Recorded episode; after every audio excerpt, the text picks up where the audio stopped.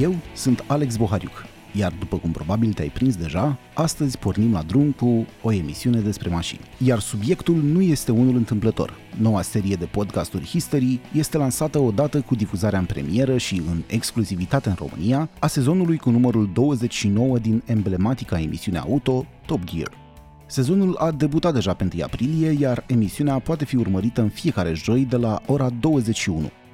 Când vorbim de lumea auto, România nu pare a fi o țară cu o istorie foarte vastă. Însă, cei mai mulți dintre noi nu vor uita anii în care șoselele erau pline de Dacia 1300 sau 1310, poveștile despre cât de ușor erau de reparat, sârma și patentul care erau deja instrumente nelipsite din portbagajul mașinii, la volanul căreia mulți dintre șoferii de astăzi și-au format reflexele.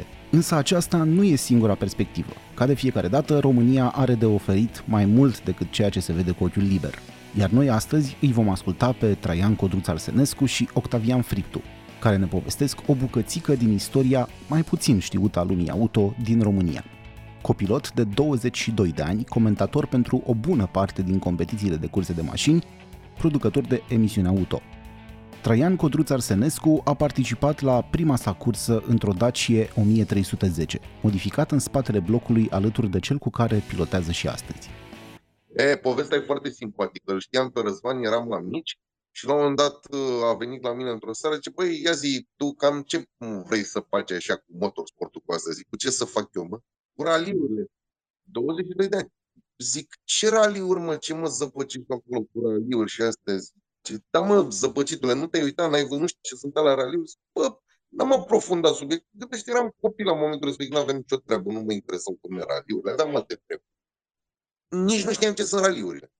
Și zice, băi, e cursă la Timișoara. Sunt cu toată discuția asta pe care am avut-o. Noi a fost undeva prin ianuarie, februarie. Zic, ce cursă e, mă? Dar mă, cursă de raliuri. Dacă vrei, ne dăm debutanți. Uite, eu am făcut mașina asta, cu o Dacia, 1310 mașină, tai sunt.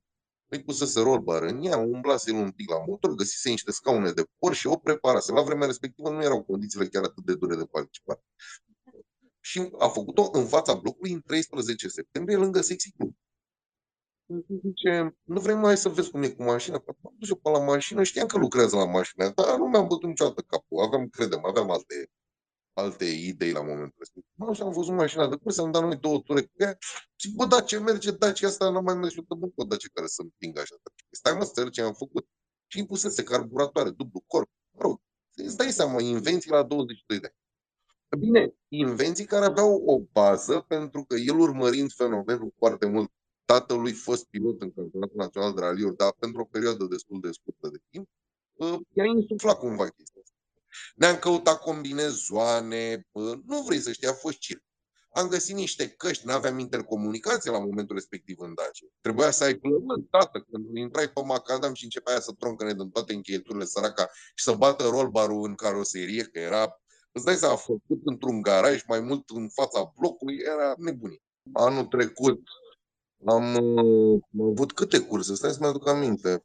Vreo patru sau cinci curse au fost anul trecut, dintre care, mă rog, trei au fost împreună cu Răzvan Trișneschi, băiatul cu care de altfel acum 22 de ani am început cursele, sunt, se împlinesc fix 22 de ani. Adică, practic, împreună adunăm 44 de ani de curse, de experiență și fiecare va împlini anul ăsta 44 de ani. Și tot așa anul trecut am avut ocazia să mă mai dau cu un băiat, uh, Cristi Timisica la Iași, și culmea am concurat la aceeași clasă împotriva lui Răzvan, care nu știa dacă se va da și s-a dat împreună cu soția lui. A fost foarte interesant, chiar a fost o luptă la secunde până pe ultima probă specială și faptul că noi ne cunoșteam foarte bine a cântărit foarte mult în bătălia noastră, pentru că a fost o fază foarte drăguță. Pe ultima probă, ă, la 2 km după ce am luat startul, mă rog, după ce am luat el startul, a luat startul în fața noastră și a dat seama, zice, băi, stai că în spate e codruț. Și ăsta știe că eu pe ultima probă mă relaxez, ce ar fi să nu mă relaxez? Eu în spate m-am gândit, zic, băi, ăsta pe ultima probă se relaxează, are avansul destul de bun, are 14 secunde, totuși are vreo 17-18 km. Cristiane, hai tată, că avem timp să-l prindem și putem să luăm locul 1. Și îți dai seama că noi până la finalul probei n-am știut că și Răzvan s-a gândit la chestia asta și până la urmă ne-a bătut, dar a fost o luptă frumoasă. Și anul ăsta am început furtunos cu Brașovul, care a fost a 50-a ediție, al, al 20-lea an organizat de pe la Stoica un, uh, unul dintre cei mai vechi organizatori din campionat și unde vreau să spun că s-au înscris numai puțin de 82 de echipaje la start. Uh, la clasa noastră, la RC2N, o clasă care este pe cale de dispariție, din păcate, pentru că atât Mitsubishi-urile, mă rog, mașinile cu, cu motoare de 2 litri turbo și cu tracțiune integrală își pierd omologarea Fiat. Adică atât Mitsubishi cât și Subaru, modele care făceau legea în trecut, acum încet încet își pierd omologarea. Dar au fost 8 mașini. Și vreau să spun că din cele 8 mașini prezente, ne-am terminat pe 3, cu o mașină care deja e o băbuță, are o vârstă. S-au investit foarte mulți bani în mașina asta, cei drept, și avem parteneri destul de solizi, dar tot nu a fost suficient cât să putem să mergem cu ea la limită. Acum, Sigur, noi avem în calcul din bugetul amărât pe care am vrut să-l, să strângem anul ăsta să participăm la cât mai multe etape. Și atunci, în economia cursei, pentru noi a contat foarte mult să reușim să ajungem la final și să facem cât mai mulți kilometri și să nu deteriorăm mașina. Și revenind la ce spuneai tu, la cât de iubit e motorsportul în România, Păi hai să facem un felul următor. Dacă la această primă etapă, în 2021, un an post-pandemic sau, mă rog, post-criză pandemică, în care nu s-a întâmplat mai nimic din punct de vedere economic și toate bugetele de media și de marketing au fost la pământ, s-au adunat 82 de mașini la start. Este, din punctul meu de vedere, un record. Pe de altă parte, eu pot să spun cât de iubit este motorsportul în România și din punctul de vedere al comentatorului de motorsport. Pentru că timp de 15, dacă nu chiar 16 ani, eu am comentat începând cu DTM, campionatul german de turisme, și terminând cu IndyCar, campionatul american de monoposturi, cam toate competițiile importante din România, mai puțin Formula 1, pentru că nu m-a pasionat niciodată și nu mi-a plăcut, și nici MotoGP. Au fost competiții care nu m-au atras. Am avut în palmares cu ghilimele aferente British Touring Car Championship, care avea o audiență foarte bună, campionatul mondial de, uh, de rally cross, care tot așa avea o audiență la momentul respectiv, se vedea pe Sport Club și vreau să spun că aveam un feedback foarte bun, deci oamenii chiar se uitau. Timp de 2 ani de zile la Sport Club am comentat campionatul mondial de rodeo. Nu vrei să știi ce audiență Era mult peste ce ne așteptam.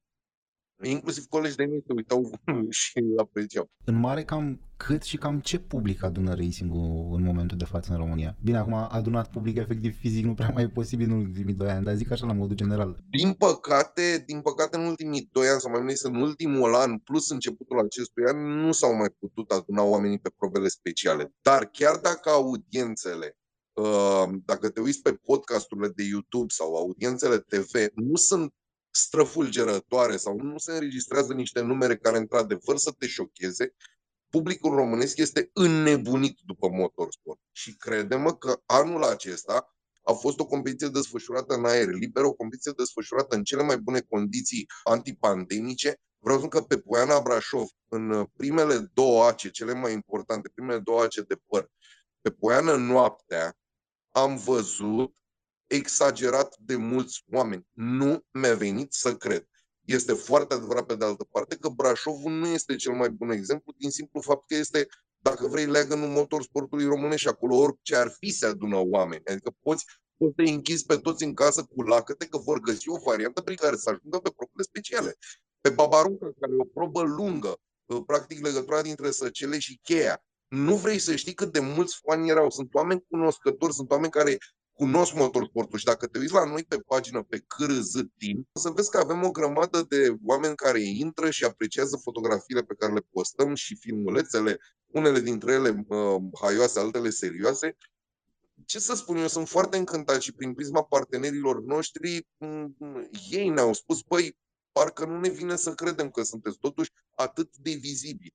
Este foarte adevărat că televiziunea nu o să o faci niciodată, asta este clar. Dar fiind un sport care trebuie văzut la fața locului, dacă ne referim strict la raliuri sau la viteză în coastă. Cele două sporturi adună public. Dacă ne referim, de exemplu, la campionatul național de off-road, sunt o grămadă de competiții foarte importante. România adună public în Sibiu ce nu adună zeci de meciuri de fotbal, pentru că sunt o mulțime de străini. Gândește că, de exemplu, ca să-ți dai seama cât de important este campionatul național de raliuri, sau cât de importante sunt competițiile în România, Mats Osberg, care este campion mondial la BRC2. a venit să testeze în România. Să testeze Citroenul, un nou model de Citroen, cu care va alerga în campionatul mondial de raliuri. Adică ce să spun, off-road-ul atrage public, campionatul național de viteză în coastă atrage public, motociclismul de asemenea, karting-ul a crescut foarte mult, raliurile super speciale organizate în uh, orașe pe vremea când se putea face chestia asta, în 2019, atrăgeau mii, hai să nu zic zeci de mii de oameni. Deși la Iași, pe proba specială organizată în centrul orașului, acum doi ani de zile, din estimările organizatorilor și ale jandarmeriei, au fost undeva la vreo 50.000 de oameni. Pentru un oraș ca Iașu este un număr important.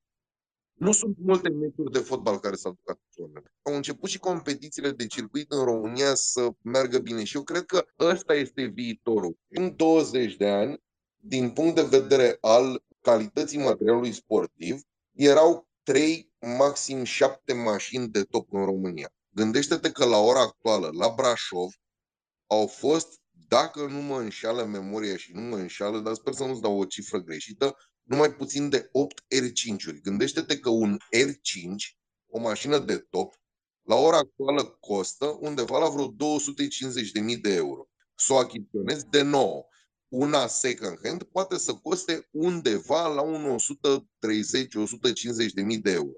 Ca să o închiriezi, te costă minim 100 de euro pe kilometru de probă specială. Sunt mașini foarte scumpe, sunt mașini foarte valoroase, sunt mașini însă care reușesc să aducă o performanță incredibilă. Asta pe de-o parte.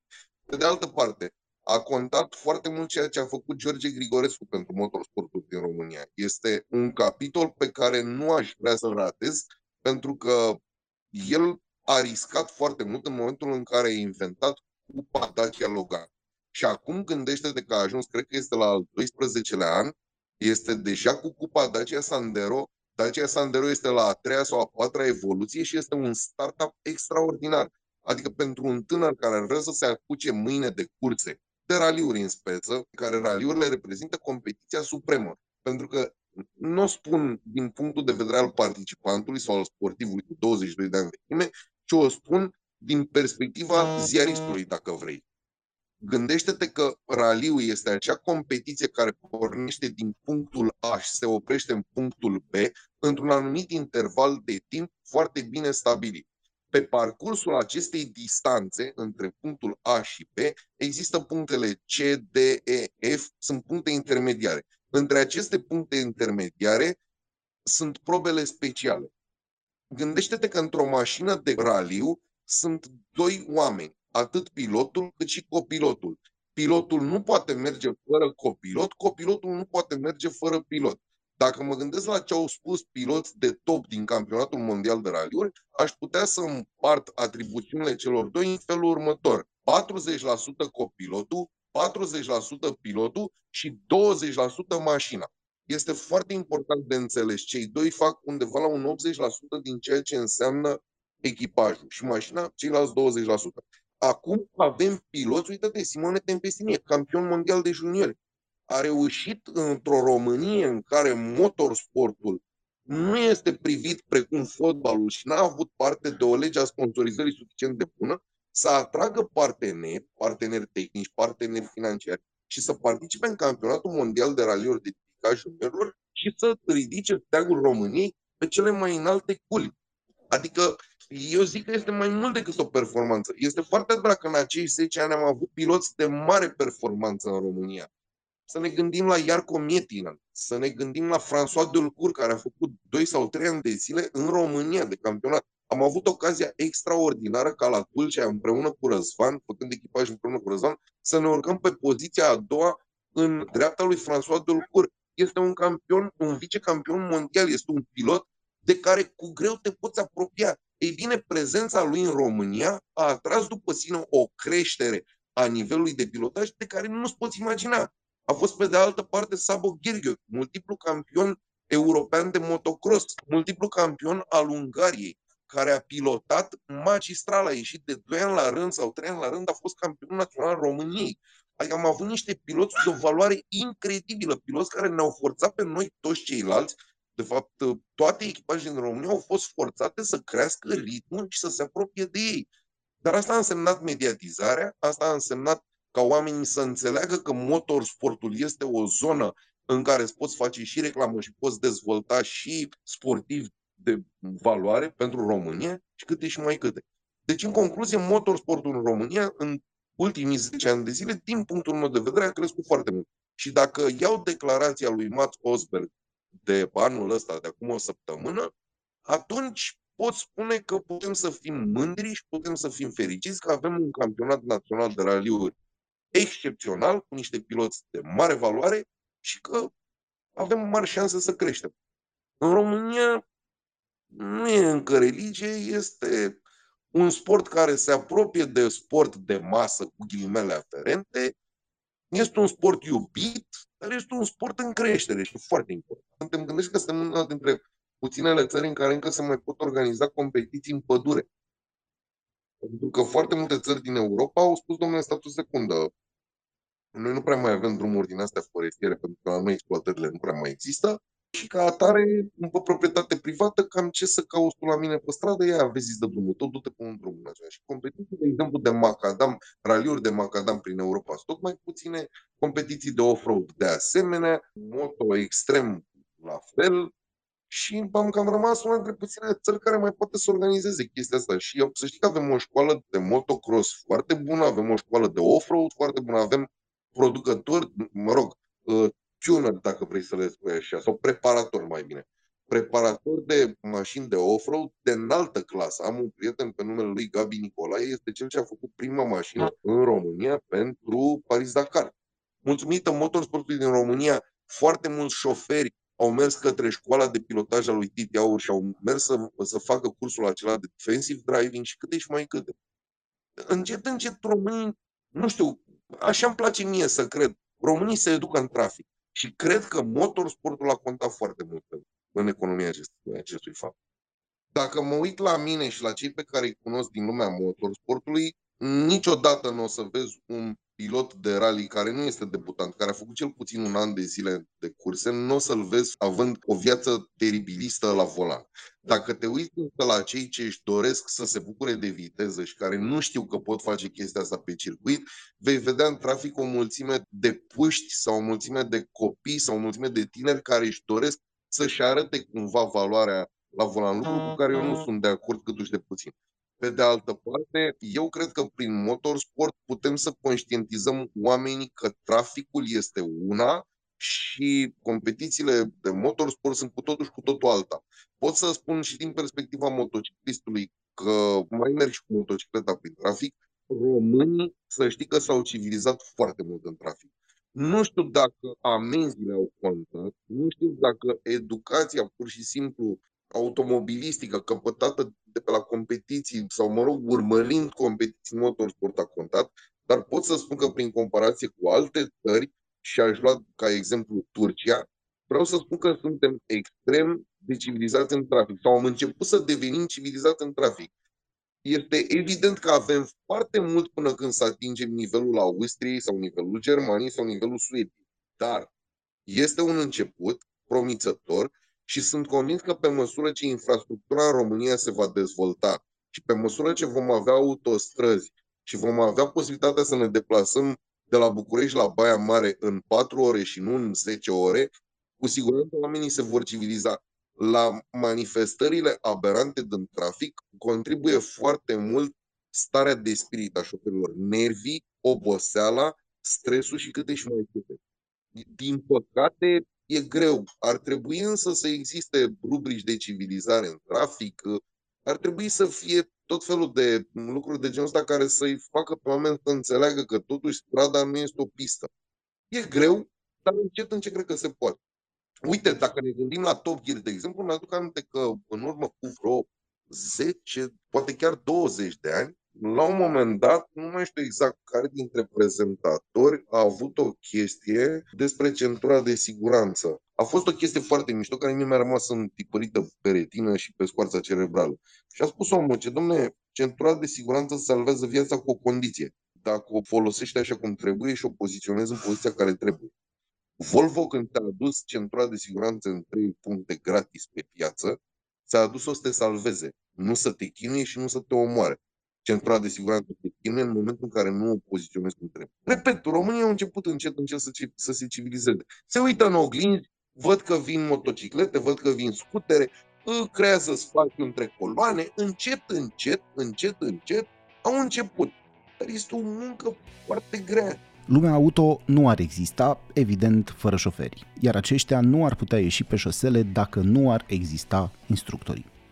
Octavian Friptu a început să preda tainele condusului atunci când Bucureștiul era mult mai liber. A înființat în urmă cu 20 de ani una din cele mai bune școli auto din București, Perfect Autovio. Tot la volanul unei Daci și tot din pasiune a început totul. A pornit de la uh, tatăl meu care a decedat și mama mea era prin anii 1991-92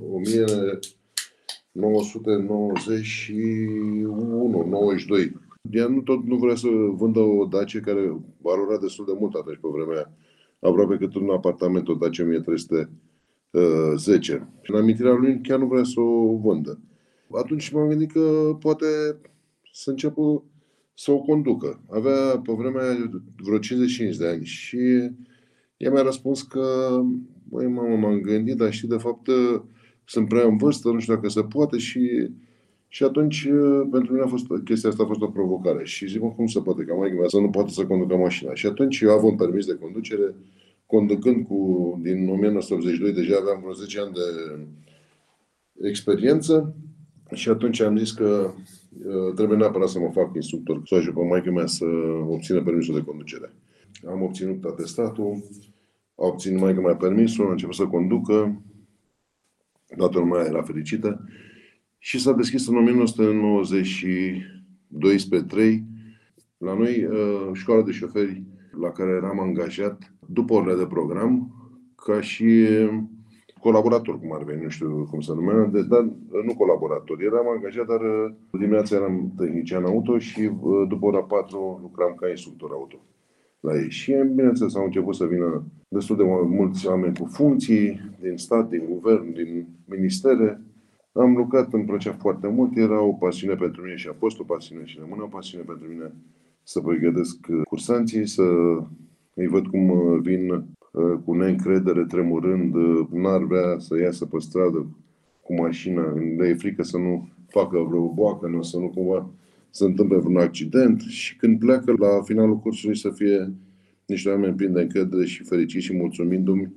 E o satisfacție care nu știu dacă se poate egala cu ceva, adică să faci un bine unui om, poate în medicină, poate în alte chestii care uh, îl vezi că vine și ca și în auto, de fapt, când vine o mașină bolnavă, să o repari și să plece sănătoasă la drum. Pasiunea ți-am spus că a existat, va exista și va rămâne indiferent.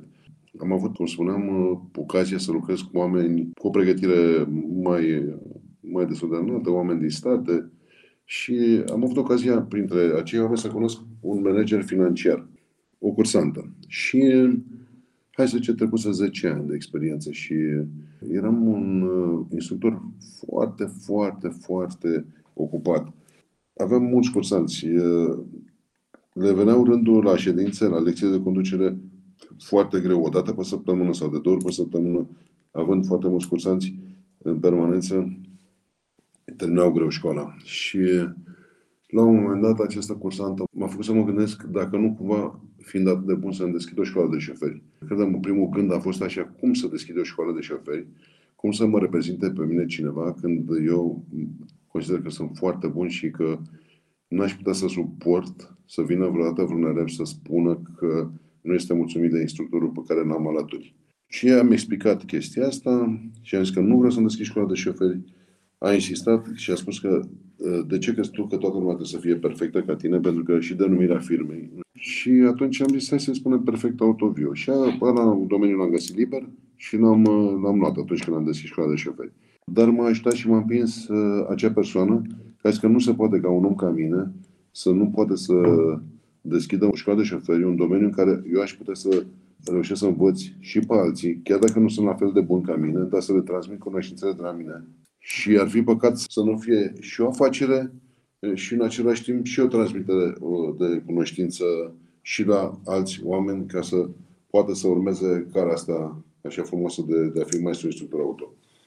un automatism, pentru că acolo avem nevoie de automatism când conducem o mașină. Un om nu poate să fie atent la mai mult de două sau trei acțiuni deodată. Dacă încearcă să facă și pe a treia acțiune, deja să se concentreze și la a treia manevră, simultan mă refer, le poate face pe de trei prost. Și pentru asta, de exemplu, într-un viraj, într-o intersecție, simultan avem nevoie de mai multe atenții, printre care direcție, frână, ambreiaj, accelerație, observarea indicatoarelor, adaptarea vitezei, a semafoară, ce mai este printre ei. Deci deja sunt foarte multe, sunt simultane, adică depășesc cele două de care spuneam. Și atunci un conducător auto, ca să poată să reușească să fie stăpân pe situație într-o intersecție sau într-un viraj, el trebuie să-și formeze acel automatism. Automatism pe care spun specialiștii că orice mișcare, cea mai banală, de exemplu, de ridicarea pedalei de ambreiaj până într-un anumit punct sau de asigurare în stânga sau în dreapta oghinjilor, dacă nu, nu se execută de cel puțin 30.000 de ori, nu s-a format un automatism perfect. Deci se consideră, mai bine zis, că orice mișcare cea mai banală de manualitate, dacă nu le execuți de cel puțin 30.000 de ori, repet, nu se formează acel automatism perfect. Dacă reușim, noi când în școala de șoferi formăm aceste automatisme, dar nu atingem 30.000 de ori cifra asta. Dar dacă plecăm cu ele corect, acel conducător auto va reuși să știe ordinea, precizia și un mic automatism se formează în perioada școlii și mai departe îl uh, șlepește el și atinge acele 30 de, mi- de mișcări, considerându-se un uh, conducător auto experimentat după ce parcurge cel puțin vreo 100.000 de kilometri. Peste 5.000 de, de conducători auto. Am pregătit. Cam cum au evoluat lucrurile în ultimii ani? Adică se vede o creștere în ceea ce privește interesul sau, nu știu, numărul celor care vor să-și ia permisul de conducere? Da, asta cred că a existat întotdeauna, mai ales în rândul celor tineri. Deci în ultimii ani, de-abia așteaptă să împlinească 18 ani și vor permisul de conducere comparativ cu anii 90 ceva, când oamenii își permiteau să cumpere mașini și uh, acum uh, o mașină devenind uh, mai ieftină decât în anii anteriori și ați văzut că a crescut foarte mare numărul parcului din București, atunci și își doresc foarte mult să-și ia permisul de conducere în rândul celor tineri. Cei care au trecut de vârsta de 25-30 de ani vin cu greu, că nu au avut posibilități financiare, nu au încredere, mai mare majoritate a lor nu au avut încredere în ei și vin cu greu. Dar cei tineri explozivi, adică marea majoritate își doresc permisul de conducere. Care a fost uh, cel mai în vârstă elev al școlii de până acum? Așa, păi uh, chiar eu am avut plăcerea să-l instruiesc, 71 de ani. A luat la 72, a obținut permisul de conducere. Mi-aduc aminte și cu ce examinator a dat, pentru că nu pot să uit. Adică o, o asemenea situație nu poți să o uiți niciodată. Am făcut uh, curse de pregătire cu băiatul lui, care, unul dintre băieții, era profesor uh, de istorie la o școală și a venit într-o zi, după ce a obținut permisul, băi, David, ce să facem noi? Că uite, vrea taică să obțină permisul de conducere, nu știu ce, ce s-a pus, pa, dar ce vrea, nu știu. Și vine, și de ce nu vine? Păi ce, care e problema? Păi ce, uite, că am o vârstă, păi, are 71 de ani. Doamne, când am avut 71 de ani. Și păi, ia mai să încercăm. Păi nu se poate. Adică, zice, păi, el e un tip puternic, e un tip un care are un caracter foarte puternic, este optimist, era de zodia, nu pot să uit, era leu, avea o încredere fantastică în el. Dar cu ambiția am făcut, am multe ore, multe ore împreună, a început să stăpânească mașina. Și nu mi-am permis să întreb uh, domnul Cursan de ce îți dorești. Nu-mi permitam, na, era, era, aveam vreo 30 de ani, era ca tatăl meu și așa mai departe. Dar ne-am străduit împreună. Și ajunge ziua examenului și a ajuns cât de cât la un minim de pregătire ca să pot să obțină permisul de conducere. Uh, obțin din prima uh, sala și pe vremea aia nu erau atât, atât de mare circulație, nu era de intensă, nu erau nici cu cameră de luat vederi să înregistreze. Polițistul având posibilitatea să aprecieze el singur uh, dacă merită sau nu merită să obțină ok pentru trafic, a plecat în examen, s-au întors și când s-au întors am stat de vorbă cu examinatorul. Zâmbea așa și Zic ce a făcut uh, domnul respectiv. Îmi spune examinatorul, Octavian, și de ce? A obținut permisul de conducere. Zic, nu, bine să cred. Și zice, dar știi de ce am dat permisul de conducere? De ce? M-a amuzat foarte mult optimismul dumnealui. Și l-am întrebat, în timp ce mergeam și uh, timpul examenului, am întrebat, uh, dumneavoastră, de ce vă doriți permisul? Că e o întrebare firească și curioasă. De ce vă doriți permisul la vârsta asta? O să, o să aveți uh, posibilitatea să vă cumpărați o mașină sau aveți o mașină acasă să o conduceți? Nu, nu cred că am să conduc nicio mașină, nu am mașină acasă. Dar zice, ia gândiți-vă, dacă e situația aia, ești într-un avion, îi se face rău pilotului și vine stoareza, întreabă, e cineva, știe cineva să piloteze avionul, să-l ducem până jos în aeroport? Și zice, atât de m-a, m-a abuzat și m-a bufnit râsul, când mă gândeam că dânsul are 71 de ani și se gândește la o situație din, uh, din trafic uh, și conducător auto îi se face rău și va prelua el uh, frâiele, adică un domn de 71 de ani să fie atât de optimist și de puternic că el nu va muri niciodată sau el nu va avea niciodată vreo problemă medicală. Și zice, asta m-a amuzat foarte mult și din cauza asta i-am, i-am dat permisul. Indiferent de vârstă, condusul poate fi o plăcere, atât timp cât respectăm regulile de circulație și realizăm că nu suntem singuri pe șosea. Viteza își are locul ei, pe pistă, iar România se pare că are ceva potențial din acest punct de vedere. Iar data viitoare când vrei să te încarci cu adrenalină, poți să o faci în afara șoselelor, fie la un curs de pilotaj defensiv, fie mergând la o cursă de mașini. Până să ieșim în trafic, putem însă urmări Top Gear în fiecare joi de la ora 21 pe History Channel. Eu am fost Alex Bohariuc.